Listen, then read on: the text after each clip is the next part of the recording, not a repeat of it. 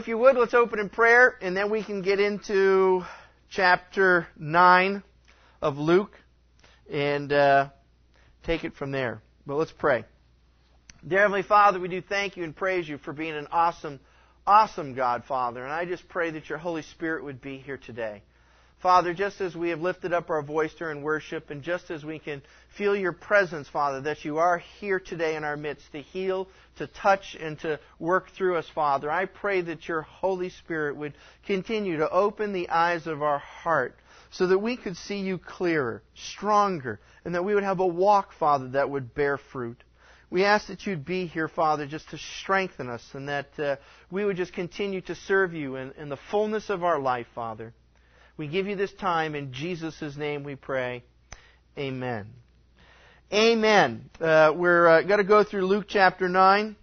And uh, really, this is a continuation, and I see a continual thought that's really picked up in chapter 8 when Jesus kicked off and was telling us about the parable of the sower.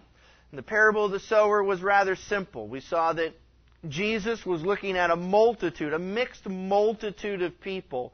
And we see that Jesus, as he sees all of the people of the earth, all the things that are happening, we look at it as so complicated, yet Jesus starts to sort the people out, sift them, if you would, as a sower that would go out and sow the seed. Uh, uh throws a lot of the seed out there, and some of the seed can fall on the roadway where the birds of the air would come and snatch it up quickly.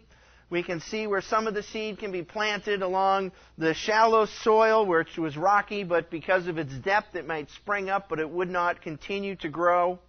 We can see that there's a group of people where the seed is sown and is thrown out into uh, the soil. It grows, but it's tangled with the weeds, and it doesn't bear forth fruit. And then finally, we can see that there is seed that falls upon the good soil. It produces a crop of a hundredfold.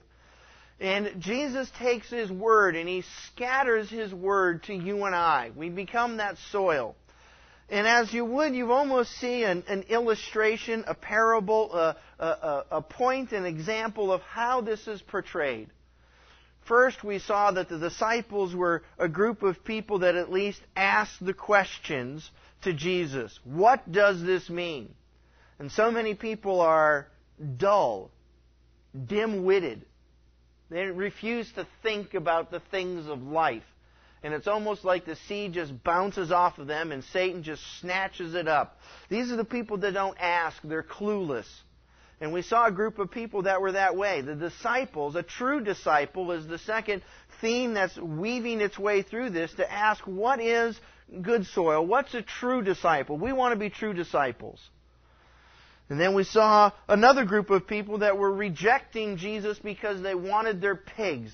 They were mad that Jesus cast out demons out of this guy with a legion of demons. Threw the legion of demons, the hordes into the pigs, and the people said, Jesus, you killed my pig. I don't like this. And they rejected Jesus. They asked him to leave because of their pig.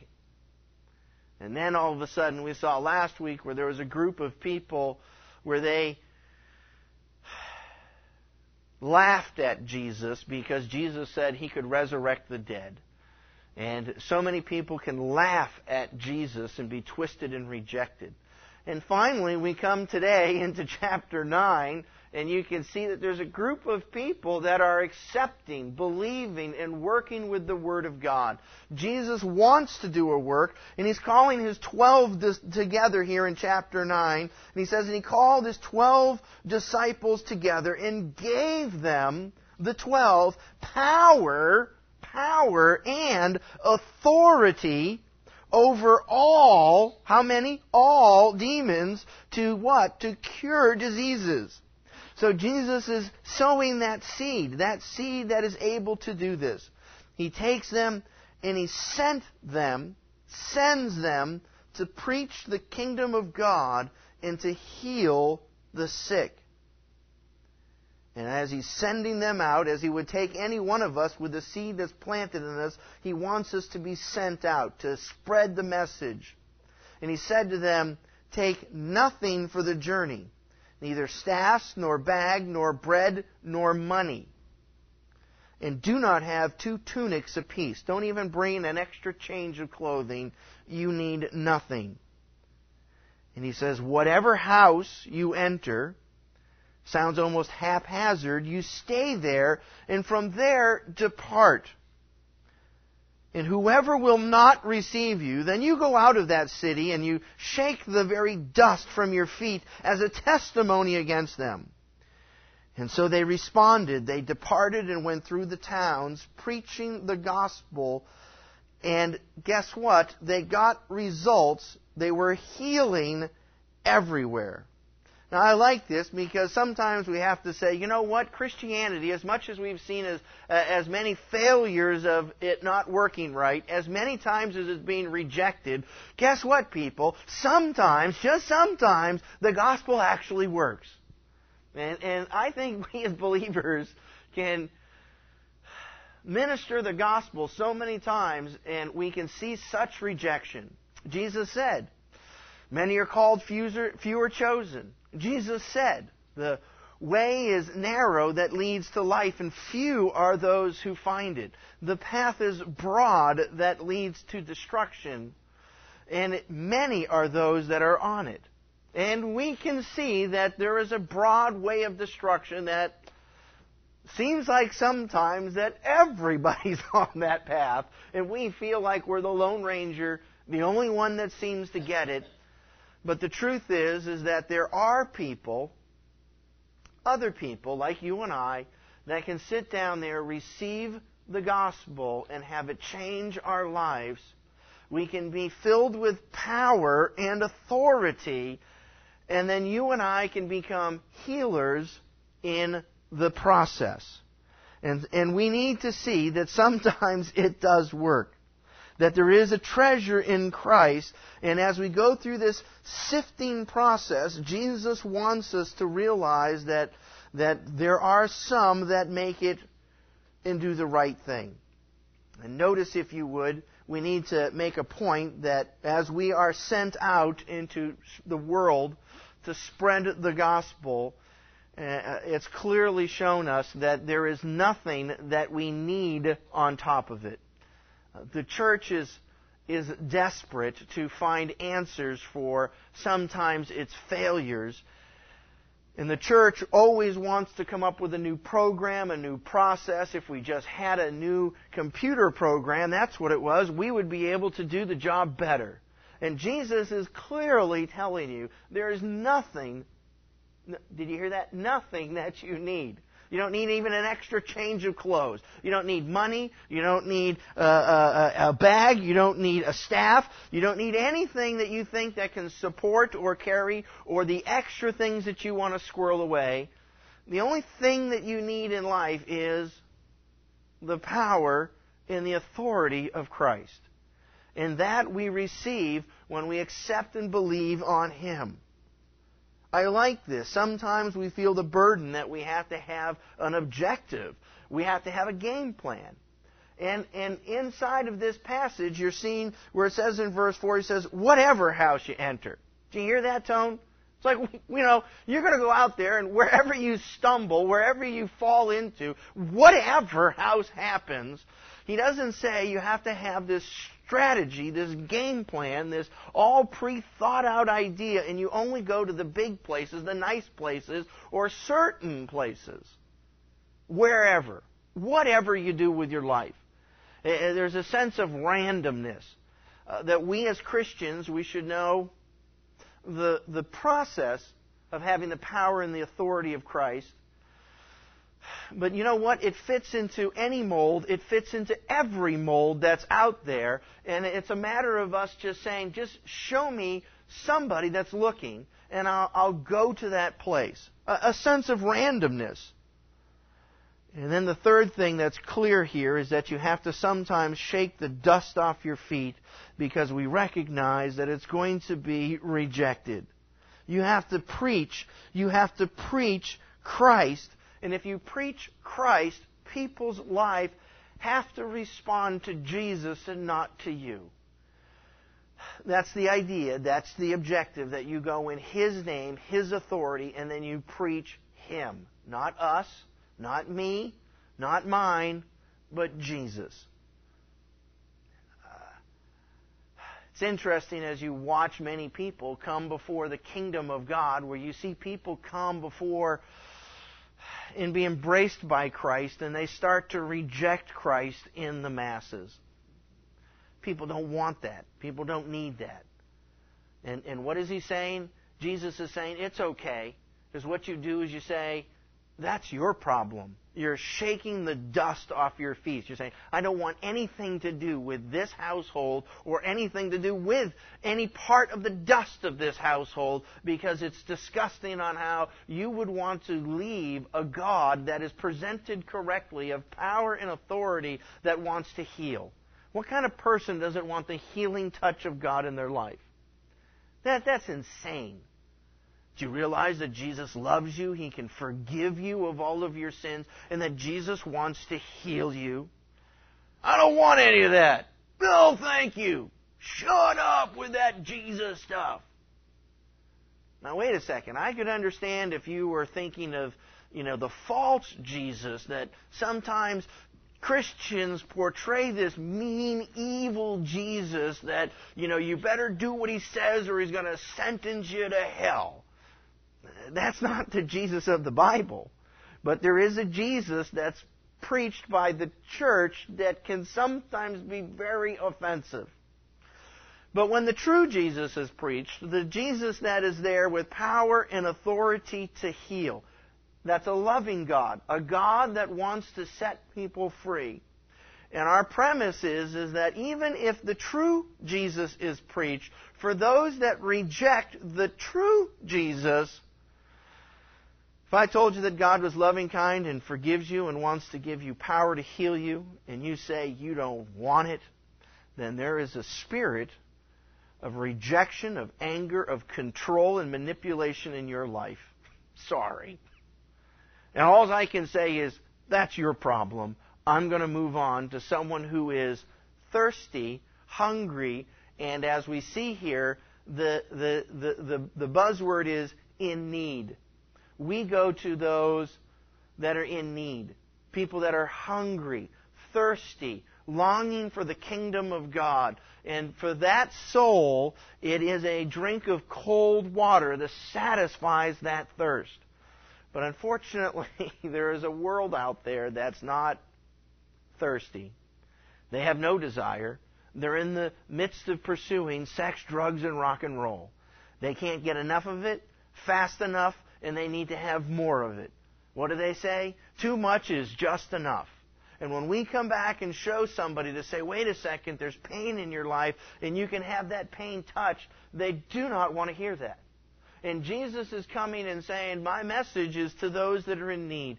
And anybody who's in need, anyone who's thirsty, hungry for righteousness, and saying, Lord, I feel miserable, that comes in. And if that's rejected, then if it's to be rejected, then you walk away from it. But if not, then that's where the point of healing takes place. It's right there in that point. And so Jesus is saying, He says, sometimes it's to be rejected. And, and I don't know, if, as, as we've watched a lot of people come to church and then they go, Oh, Pastor Dave, you offended me. I'm leaving church. And you go, I don't know. Our church is a little podunk little church. We don't particularly do much besides teach the Bible. And the truth of the matter is, is if people are offended by something that we've done, the truth is, is they they were rejecting and were shut God out of their life first. You got to shut God off. God is the one that says to forgive and to heal. Just as the prophetic word was this morning to say, hey, if you've got bitterness in your heart, you have to forgive. And anybody that's walking with the Lord will be able to say, Hey, brother, you offended me. And then they would be able to say, Therefore, I can forgive you. That's our mandate as a Christian. To turn around, though, and to say, You offended me, and I don't like this, and I don't like that, and I'm not going to go to this church, and I'm not going to do this. Truth of the matter is, is that there are people that want to reject God and His love. I think when I got into the ministry, I don't think I could ever conceive that of happening. I always said, well, if I just told people the truth, if I just presented the true Jesus of a God of love, surely everyone would want to accept this Christ. Must be because of ignorance. I've learned some hard lessons in the ministry. And that people do reject the true Christ because they have selfish motives.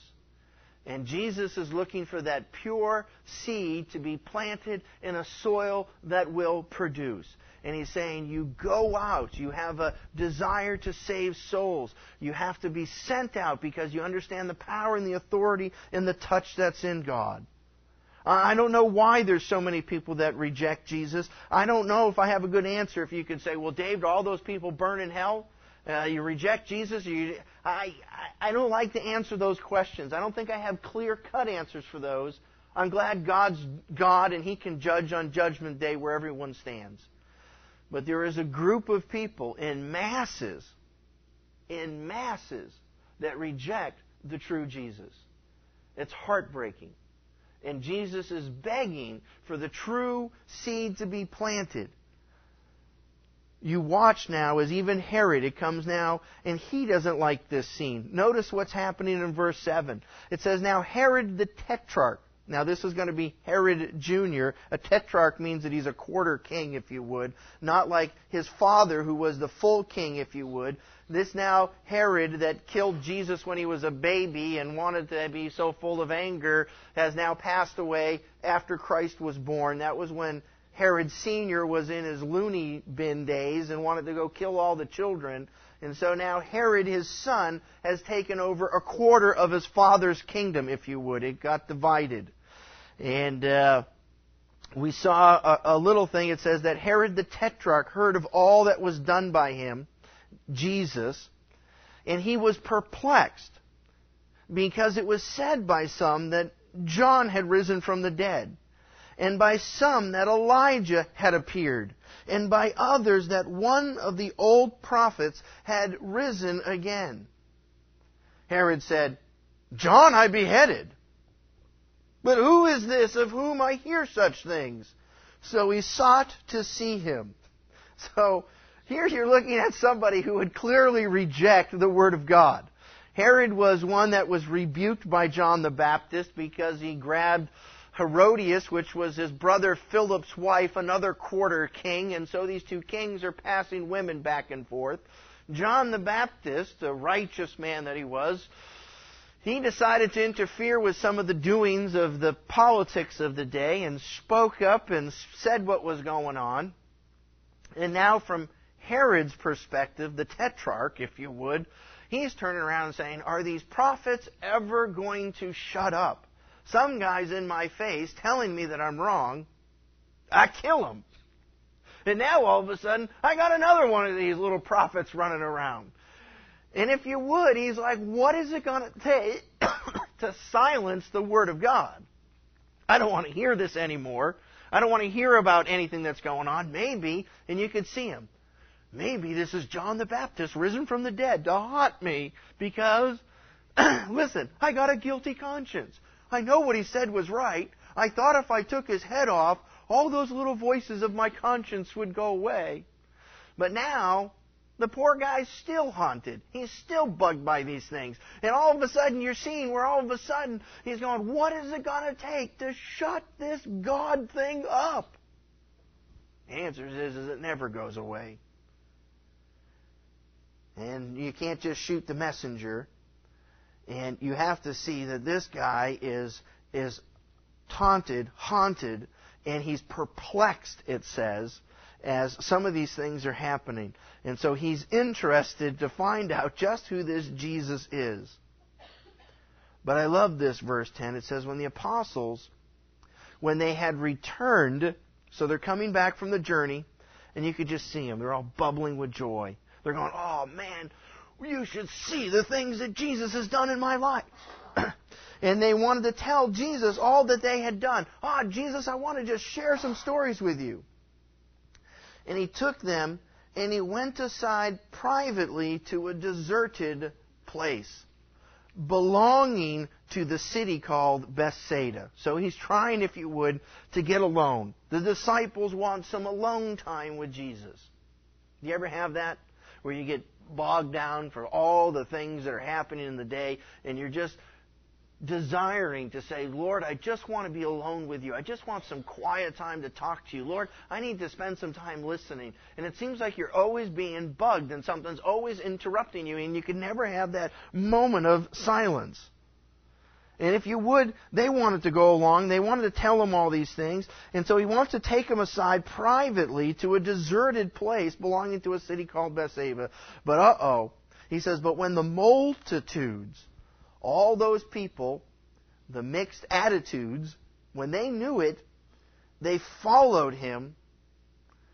In Jesus' heart, it says, it says he received them and spoke to them about the kingdom of God. And he healed those who had need, who had need of healing.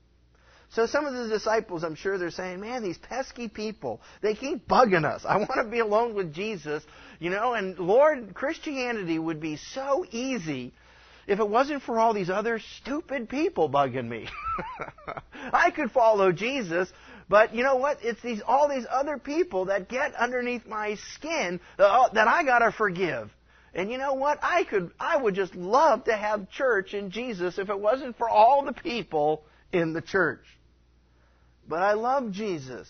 He turns around and he just keeps on giving. It says he received them. He didn't turn around and says, Enough! I've had it! I've received my quota for healings. No. Jesus turns around, he receives them. He wants to continue to give without measure. And he's continuing to heal those because he's seeing that there are needs of the people says, When the day began to wear away, though, as time goes on, things wear away. You can just see where the disciples are kind of having enough.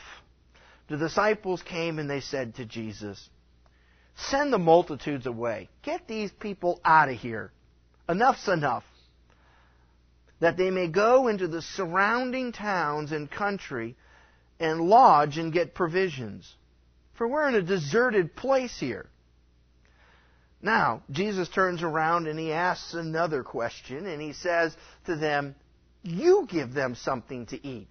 He's giving them a statement to say, You give them something to eat. What do you mean, me? And they said, Well, we have no more than five loaves and two fish, unless we go and buy food for all these people. For there were about 5,000 men, large crowd. And he says, Well, make, and he said to his disciples, Make them sit down in groups of fifty. And they did so, and made them all sit down. And then he took the five loaves and the two fish, and looking up to heaven, he blessed and broke them, and gave them to the disciples to set before the multitude. So they all ate and were filled and not only that, as a kicker, you get 12 baskets of the leftover fra- fragments were taken up by them. So you're seeing a miracle of Jesus as he has produced food to feed the multitudes. Jesus is more than able to meet the needs that we sometimes look and says, God, we can't continue to put up with these people. And God wants to do a work in your heart, in your heart, so that you have a desire to continue to take care of, listen to this, other people. Because that's what it's all about. That you would sometimes in your heart, in your life, be able to sometimes put up with, tolerate, deal with, love with other people. And we do. We can come and say, Lord, I can't do anymore. Lord, I don't want to do anymore. Lord, I'm sick and tired of all the people. They're always crowding in on my life. They're always taking my space. And Jesus is turning around and says, Buddy, wake up. This is what it is all about. About loving, caring, in dealing with other people. Notice, if you would, that Jesus turns around and he says, first off, he says, he, he, he asks them to break the groups down into 50. And I like that. Why does Jesus say that? Why is Jesus asking us to break things down into groups of 50? Because sometimes there's a couple reasons, I guess. Because it, it makes things more manageable, it makes things more accessible. And sometimes we look at a big problem and we go, how was all this going to happen? And what the Lord is telling us, it's almost like looking at a math problem. He's telling us to factor it down. Break it down into something that you can deal with. If it were 50 people, could you deal with 50? And you go, well, we might be able to feed 50. Well, how do you still do that with five loaves and two fish? And you say, well, Jesus is able to provide. He's going to take what, what Jesus has, what we're able to give to the Lord, and the Lord is able to reproduce, to multiply the things that we give the Lord. And He's able to distribute the things that we have if we give our lives to the Lord, as small as it is of two fish and five loaves. God can take that and multiply a heart. He can multiply our strength. And when He says, Lord, I, I can't do this. I, I can't the wearing down on our soul and on our body where we feel tired, we feel fatigued, and we're going, Lord, I just can't do this. Lord, I'm tired. Lord, I put up with people, and it just seems like I'm surrounded with idiots. It's hard to fly with the turkeys when you're or hard to fly with the eagles when you're surrounded by the turkeys. And you go, Lord, I, I, I want to do so much more. It's the people. And Jesus is showing us the successful heart is going to be one that is going to have compassion and concern for other people. To be able to say, Lord, I want to break this down. I want to turn around and look at it. And sometimes, listen to this, we want to be able to say, Jesus, you take care of all these things. Jesus, you take care of this problem. I just want to throw people at Jesus. And what Jesus is turning around and he's saying, he's saying, No, I've got you. You, you go take care of this. Now, it's amazing. I, I, I think this is one of those roadblocks that come into our lives where we turn around and we don't want to actually think that there is a place for us, us, to turn around and to apply our lives into someone else we're happy to say, hey, look, I want to, I want to, I want to invite you to church. It's amazing how we as Christians can turn around and invite someone else to church and then say, well, I want you to meet the pastor, and then the pastor will show you Jesus.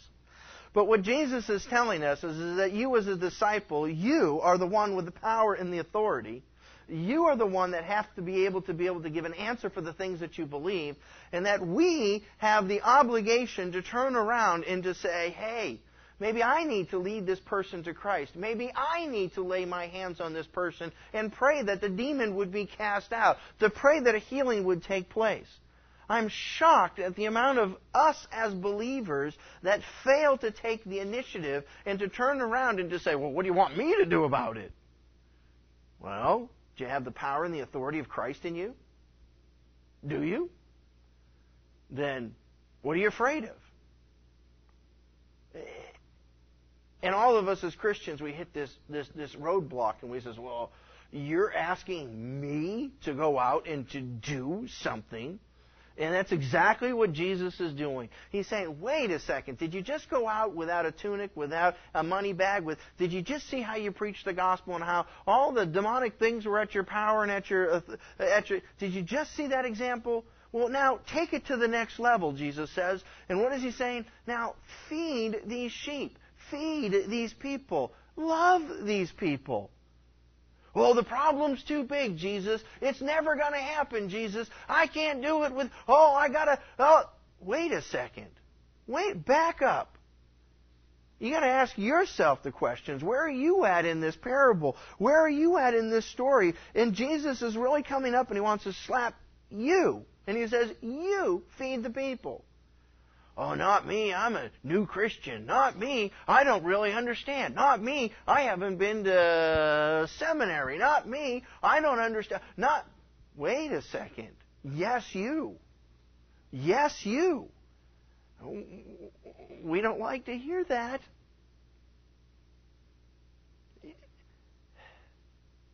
I'm amazed sometimes I carry the title pastor. Like I said, I went down to this motorcycle group.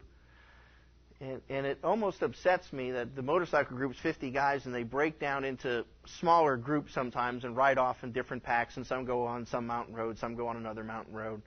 And we finally decided, well, I'll teach in the morning and uh, before we all break up and ride and we have a Bible study at 8 o'clock we'd have a meeting and I'd teach for about a half hour or so.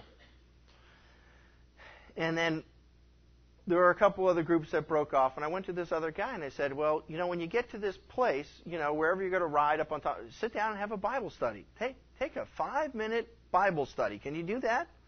Can, and, and I looked at this guy. He's been a Christian for, I don't know, probably 30 years. He's one of these guys that gets on these message boards because this motorcycle group has a lot of these little message boards all over the place. And they email each other all over the, you know. And he's the Mr. Authority on the forum, if you would. And I, I looked at this guy and I says, "Hey, you know what? You need to uh, turn around and teach a Bible." And he looked at me like, "Me teach a Bible study? How can that be?" I said, "Certainly, you know of one scripture in the Bible, don't you?" Well, uh, yeah, well, uh, do you know one? Yeah. I said, "Well, why don't you share one scripture that you might know from memory, and then why don't you just give your testimony? Can you do that?" Well, uh, uh, well, uh, uh, I said, you know what? It's not just Pastor Dave is the only authorized person that is able to share the gospel. Take some people, go out there and, and teach a Bible study. And this guy looked at me like I asked him to swallow a camel. And I'm like, I'm like, dude, can you do? This is A, B, C of Christianity. And so sure enough, you know, I see him uh, later on at night, and this guy comes back just beaming with joy. And he's like, oh, Pastor, I, I, did what you told me to say. And we went out there and, and I, I, I shared on, I forget whatever scripture, Galatians, blah, blah, blah, blah, blah. And I gave him my testimony. And wow, you know, it's like, you know, the Lord was just up there on the mountaintop with us five or six guys and it was really good. Well, you know, see, you know, it's hard. It's not that hard. It's not rocket science. It's very simple. It's, if, if the Lord has spoken to us and we have a testimony, Lord, I was lost and now I'm found, and I want to share that with you, Johnny. I was lost and now I'm found because of Jesus. Well, I don't know about the Trinity. I don't know about, you know, all the books. I don't know. I just know Jesus changed my life. And I can tell you this much, for God so loved the world that he gave his only begotten Son, that whosoever believes in him should not perish but have everlasting life. That's the scripture. That's the Bible. That's all you need. John 3.16. You got that? Yeah, well then you're equipped and empowered to go out and to preach and to feed, to nurture a starving world. That's it. And yet so many people, they hem and they haw and they fight. You're sitting there at the job, you're dealing with somebody, and you're going, I don't know how to deal with this person. They're so obstinate, they're just so stubborn. Did you try praying for that person first off? Did you try preaching to that person and see where you stand? Do you believe that you can conquer a problem, or do you look at your job and says, "Oh, it's just a you know hellhole. I can't stand it. It's so miserable, and everybody there just hates me." Do you have the power? Do you have the authority of Christ? Do you realize that you can heal and touch and set people free? Do you think that you can change some of the world around you? Well, that thought never really occurred to me. I, I, I just wish they'd all be goody two shoe little Christians in church, and then my job would be so much easier. Well, let's start making a little church at the job. I don't know. I mean, start bringing Christ there. And I like this. And notice, if you would, that there's there's 12 fragments uh, or 12 there's 12 uh, uh, uh, uh, basketfuls left of each of the fragments that were taken up by them. 12 basket loads. Where does the 12 come from? The 12 comes from each of the disciples. And he's saying, look, what starts off with so small, each one of you can pick up a basket load of stuff when it's done. And I like this. It all comes down to what are you looking at? He took the five loaves and the two fish and Jesus looking up to heaven. And I like that. When you sit down there and you're looking at a problem, we have a tendency to keep our eyes on the world, the problems, the issues, and all the people.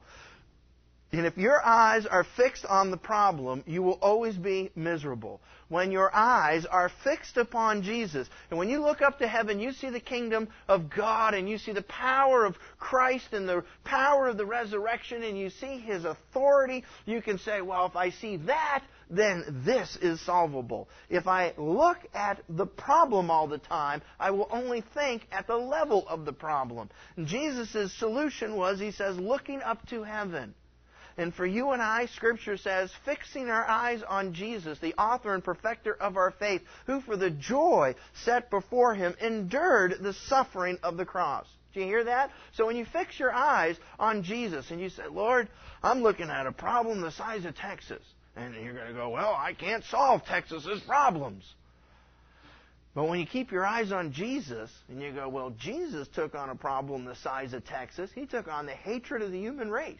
He took on being crucified, dragged through the streets, beaten, mocked, and spit upon. Everybody, his own people, came to reject him, laugh at him, and spit on him. And yet Jesus turned around and says, Hey, God is able. God is able to resurrect. And that's what builds, strengthens, encourages us in our faith is when we see, keep our eyes locked on Jesus. That's why we as Christians should have something that's called a devotional life. Do you ever pick up your Bible and read it throughout the day? Well, if you want to plug your brain into the mush that's on TV, you're going to be depressed and miserable and frustrated. And sometimes you got to you got to get yourself unplugged from the rest of the world, the media and the hype that it wants to cram down your throat, plug yourself into God's Word and say, hey, here's a guy that had the whole world against him, and yet he conquered that because of the power of Christ. Hey, I need that thought, need that thought in my mind every now and then because I can lose it. And so every day I want to crack open that word. Every day I want to just be reminded, refreshed, invigorated to say, Lord, you're able. You're able. And then I can go into the people, break down the problem, and turn around and to realize it's the power and the authority of Christ as a believer that can start, start to make an impact. But sometimes we can be wallowing in the pain.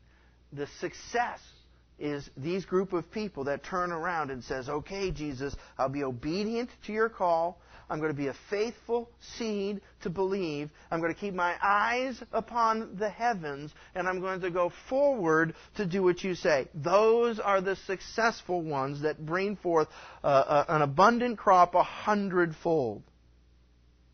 And notice what it says, and here comes the humdinger of it all. It says, verse 18, And it happened as he was alone praying. Jesus is praying that his disciples joined him.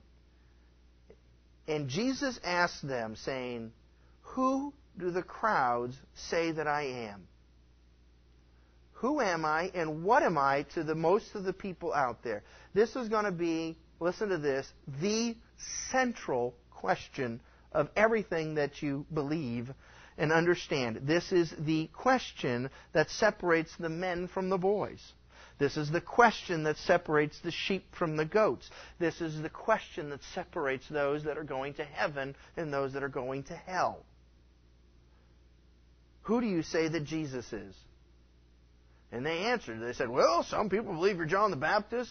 Some say Elijah, and others say that one of the old prophets has risen again. Jesus, there's a lot of people out there that have a lot of speculations on just who you are. You could be somebody good. Elijah was somebody good. You could be one of the prophets. That was somebody good. John the Baptist was a good man. Yeah, you're all good. And, you know, a lot of people have their opinions. But notice that Jesus turns around and he said to them, Well, I've heard others' opinions, but he says, But who do you say that I am? And that's the question that you have to answer because Jesus is asking you that question. Who do you say that Jesus is? And Peter, he said, the Christ, the Son of God. And when he's declaring that, he's saying the Christ. He's saying that you're the Messiah. You're the one that's the anointed one. That's what the Christ would be. You are the one that was appointed by God to redeem and to restore the world. You are God's messenger. You are God Himself, if you would, by saying that the Christ of God. and so he gives the right answer. And nevertheless, Jesus says, and he strictly warned and he commanded them to tell this to no one. Now, that's a difficult pill to swallow because you'd think he'd want to tell everyone. And this is the third time as well we've had a uh, uh, dance with this issue, saying, he says, well, for this reason, he says, the Son of Man must suffer many things and be rejected by the elders, the chief priests and scribes, and be killed. And also, not only for all that, and to be raised on the third day. So Jesus is saying, you know what? There has to be a process of being broken first before there is power to proclaim. And Jesus is saying he has to go to the cross, and that is his mission, is to suffer and to die on that cross so that he could show the resurrection. And so he's saying, Peter, you got the right answer to a very important question. And you're going to have the evidence to back that up when you see that Jesus has the power and the authority of the resurrected life that is going to substantiate that truth. So he doesn't want to put the uh, cart before the ox, if you would. He doesn't want to say anything too quickly here, but he's saying that's the truth. And you and I have to be able to answer that question who do you say that Jesus is? Got to understand that. If you answer that question any other way, it's the wrong answer. Who Jesus is, what he is, is what separates us and why we stand to believe that we are going to heaven. Jesus is going to die for the sins of the world. Our sins are placed upon Christ. We believe that as Jesus died, He paid the price for our sins, atoned for us, and then that gives us just cause for you and I to go to heaven. Listen, this is ABCs of Christianity. This is the fundamentals of all that we are, is that we believe in grace. That God sent His Son Jesus to come into this world as the anointed, the appointed, and that He died in our place, and then we get to go to heaven for what He has done. We never go to heaven because of, because of what we have done. So many people in this world are deceived and believe that I'm going to go to heaven because I've been a good boy. Well, you know why I'm a good boy? Because I'm better than you. And I'm better than most people, so I think that God would want me. Wrong answer. If any one of us have sinned, and Scripture would say that we have all sinned and fall short of the glory of God, if we've all sinned and we're all destined for hell, then it's only the love of God that restores us and rebuilds us and gives us strength to enter into the presence of God. So we're trusting in God's redeeming love, which is what's called grace. We're trusting in grace, not in ourselves. And so we have to believe that God is a God of love if we understand that Jesus is the Christ. If Jesus was just another man, if Jesus was just somebody that came along and you got married and moved on, people want to attack and destroy Jesus to make him common. And what Jesus was is he's saying, No, I'm uncommon. Uh, I am unique. I am the appointed one that God has chosen to have me die in that place of your sins. And if we trust in that, then we're trusting in God to get us into the kingdom of heaven. And that is our premise and the only answer that's going to get us in there. Notice Jesus follows this with another answer. He turns or another statement. He says, verse 23, he said to them all, he says, if anyone desires to come after me, you want to be one of my followers and you want to have the success that he's having, you have to, he says, let him deny himself. That's death to all of your efforts, your works, and your desires. And you have to take up your cross and take up his cross. How often? Daily. It's a daily process of dying to yourself. That's what it is to take up your cross. A cross is an instrument of death and pain. It's a torture stake, if you would. It's nothing comfortable, and you have to follow Jesus. Jesus has got to go to the cross, and he says, if you want to come after me, you have to deny yourself, take up your cross daily, and follow him. And he clearly says, for whoever desires to save his life, so if you're running around trying to do everything in your own strength and your own power and trying to do it all your own way, you're going to lose it. You won't have it because you can't do it your own way. But whoever loses his life, okay, Lord, I quit. I'm trusting in Jesus as my Messiah. I've had it. I surrender all to you, God. But whoever loses his life for my sake, for Jesus' sake, so you're going to surrender your heart over to give it to God. You're just not going to say, trust me, there's a lot of people out there that are miserable losers. There are a lot of people out there that, that, that are in desperate straits that don't like themselves and that hate themselves, but that doesn't make you godly. You're giving up yourself and giving it to God. Big difference. So the world's full of people that are crying and miserable and, and desperate and they still are hanging on to their own woes and misery. True Christianity, true Christianity is one that says, Lord, I'm giving over to you. Whoever loses his life for my sake, that is the one that will save it. For what profit is it to a man if he gains the whole world you got everything, buddy. The world is yours and is himself destroyed or lost. So you can have everything this world has to offer. You think you're rich and successful, and yet you're going to burn in hell forever. What good does that do? For whoever is ashamed of me and my words, of him the Son of Man will be ashamed when he comes in his own glory and his Father's and of the holy angels. So Jesus is saying, if you want to be ashamed of Jesus, then he'll be ashamed of you. If you want to confess Jesus as Lord, acknowledge him and answer the question correctly on who Jesus is, you will find everlasting life. These are the simple ABCs of everything of Christianity, of trusting in the grace, the grace of God, is to turn around and to say, Lord, I'm not ashamed of you. You suffered and died, but you had victory. Lord, I'm going to own up to the fact that you are my Messiah, my Christ. You died for me, and I am trusting in that. So I'm going to give my life over to that premise. And on that basis alone, and solely on that basis, we would have everlasting life. So Jesus is spelling it out clear as a bell, simple in front of us, and that we could take these scriptures and share it with anybody, we would turn around and say, Lord, I believe. I believe in who you are.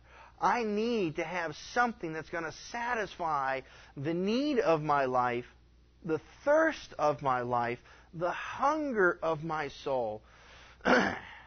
because this world is full of people that are lost, destitute, and desperate, and they need an answer.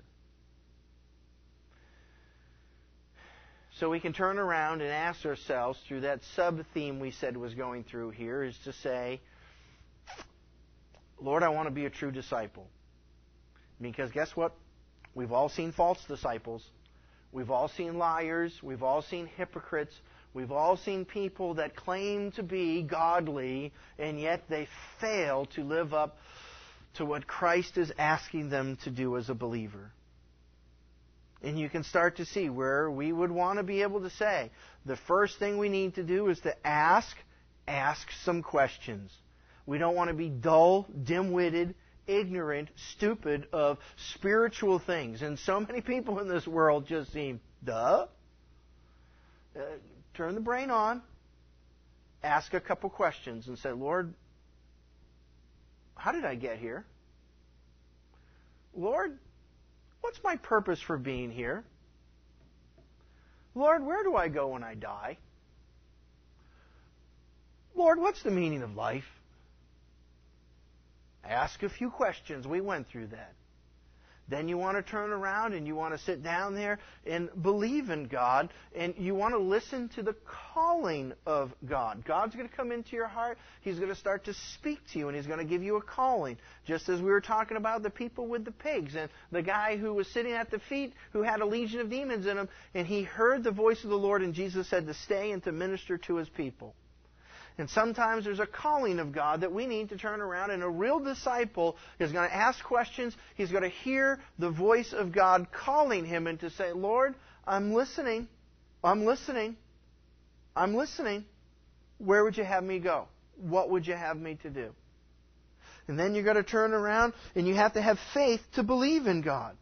You can't sit there and laugh at God. You can't be ashamed of God. You can't scorn at Him when Jesus says, I have power to resurrect. You'll have everlasting life.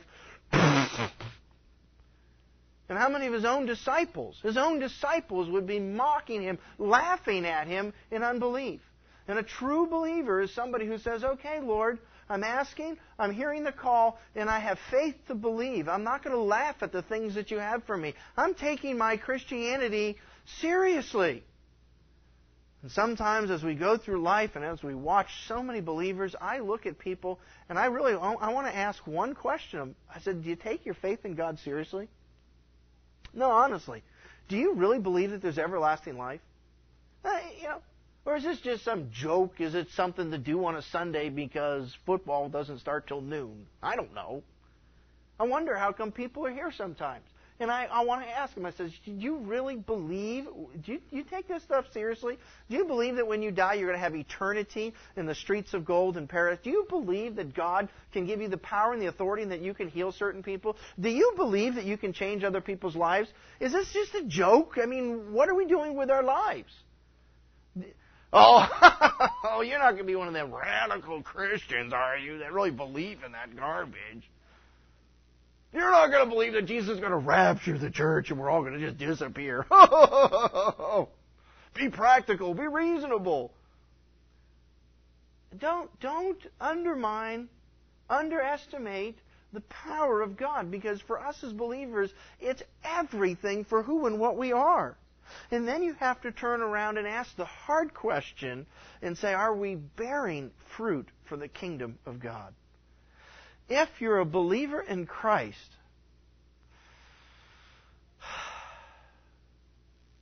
we should be bearing a hundredfold. There should be people that are touched, ministered to, and influenced by the things that we have said and done. Oh, gee, are you saying, Pastor, I have to go out there and be an evangelist? Do I have to go out there and lead the whole world? Do I have to make a hundred converts? Well, there should be some.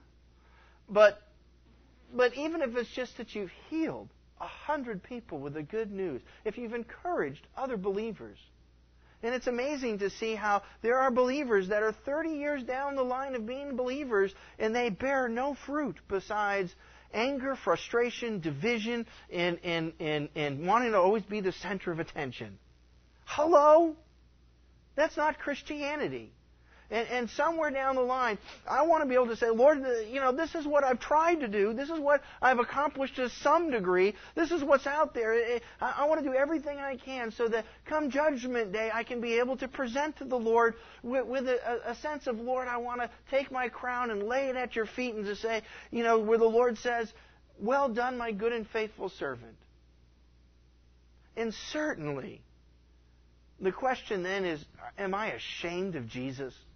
When my back's against the wall, am I going to own up to who and what I am, or do I turn around and say, uh, uh, uh, don't ask me to say anything about Jesus. I'd rather remain neutral. Don't want to step on anybody's toes. Uh, today's a baptism day, and it's awesome. Every time I, I do a baptism, I walk away. I don't care if there's three or 30 people getting baptized. I go out there and I see somebody standing up in front of the church and just saying, Jesus Christ changed my life. And it's awesome to see that there has been people that have always come forward and that what we need to do is to say, Jesus Christ changed my life. And it's the most beautiful thing to see as a church that we would see people not ashamed of the gospel, not ashamed to stand up and to own up to the fact that Jesus changed my life. That's what's happening. You're going out to the river, you're going to proclaim the truth and say, Jesus Christ changed my life, and then you're going to be buried. The old man goes down, it says in Romans chapter 6, and then the new man comes up out of the water. And you're representing the new resurrected life to say that there's a change, there's something different, there's something else going on besides the old, stale, stubborn life that I had before. There's new life in Christ. And so you would be right to say, hey, of all time, if you would like to stand up and not be ashamed of the gospel, go out to the lake today, get baptized, give your life to Christ, profess Him to be Lord. And to say, I'm going to die to myself. I'm going to humble myself. I am going to deny myself and give my life over to the Lord so that newness can happen. And trust me, if you're sitting here skeptical, if you're sitting here just, you know, oh, well, don't ask me to go out on a limb, Pastor, I can only tell you that if you go out on a limb, the more you go out on a limb, the more you trust, the more you believe, the more you stand up for Christ, the greater the results are going to be in your life. You can have victory in Christ. You can have a power filled life. You can have the power and the authority to be able to heal, to set people free, and to minister to them. And hello, there is a world out there that is depressed and miserable, frustrated, angry, on the verge of suicide, and they're looking for an answer. And we have an obligation to say, if we're the true seed, to say, well, let me tell you the good news, brother. Let me share the good news with you. Let me show you Jesus Christ. Let me lay hands on you and pray for you. Let me be able to take one scripture, share it, and tell you the testimony that Jesus changed me and he can change you too. We as a church need that spark. We need to be true believers in Christ. We want to be able to say, Lord, I know that I'm going to heaven because I'm unashamed of the gospel. And trust me, this is Jesus' sifting process because there's a whole world of the mixed multitudes, the mixed attitudes. Like we said, me flying over New York City and looking at all the mass in New York City, and you go, God, how can you sift all this mess out? How do you know my prayer, Johnny's prayer, and where everyone's at? And Jesus is answering that question. He says, uh, what we do is in the kingdom of heaven is we present the truth to everyone, and then we look for their response. And so the burden rests on us to say, Lord, how am I going to respond to you? The question comes down to, who do I say that Jesus is? Is he really the Son of God? Is he the Christ, the one that died for me, and I'll have everlasting life? Do I really believe that? Or is it just, you know, a fable, a story, uh, blah, blah, blah? Oh, yeah, we wouldn't want to say for sure. Man, put yourself out on a limb. Risk. Take your heart, your life, and say, Lord, it's yours. I want to take it for what it's worth. Amen? Amen. Let's stand and close in prayer.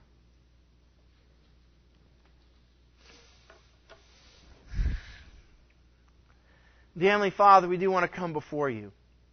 We thank you, Father, for the goodness of what you've said and done. Father, I, for one, want to just pray, Father, that you would change my life, that I would pick up my cross daily. And once again, Father, that we would live a committed life towards you. That we would answer that question, Father, correctly and say that you're our Christ, our Lord, and our Savior. That there would be no shame, no fear, no doubt, Father and that we would be able to impact a dying world. Father, I pray for each and every single person here that they would worship the true Jesus in sincerity and in truth, and that they would live for you like never before. Father, these words, these words today, they render our hearts so we rip them to pieces and we are broken before you. I pray, Father, that you would ignite us to be alive and strong and new. Father, we thank you. We praise you. We give you all the glory, Father, for being the resurrected, risen Lord and Savior of us all, Father. Uh, we just thank you for great, great things, Father. We praise you in Jesus' precious name we pray. Amen.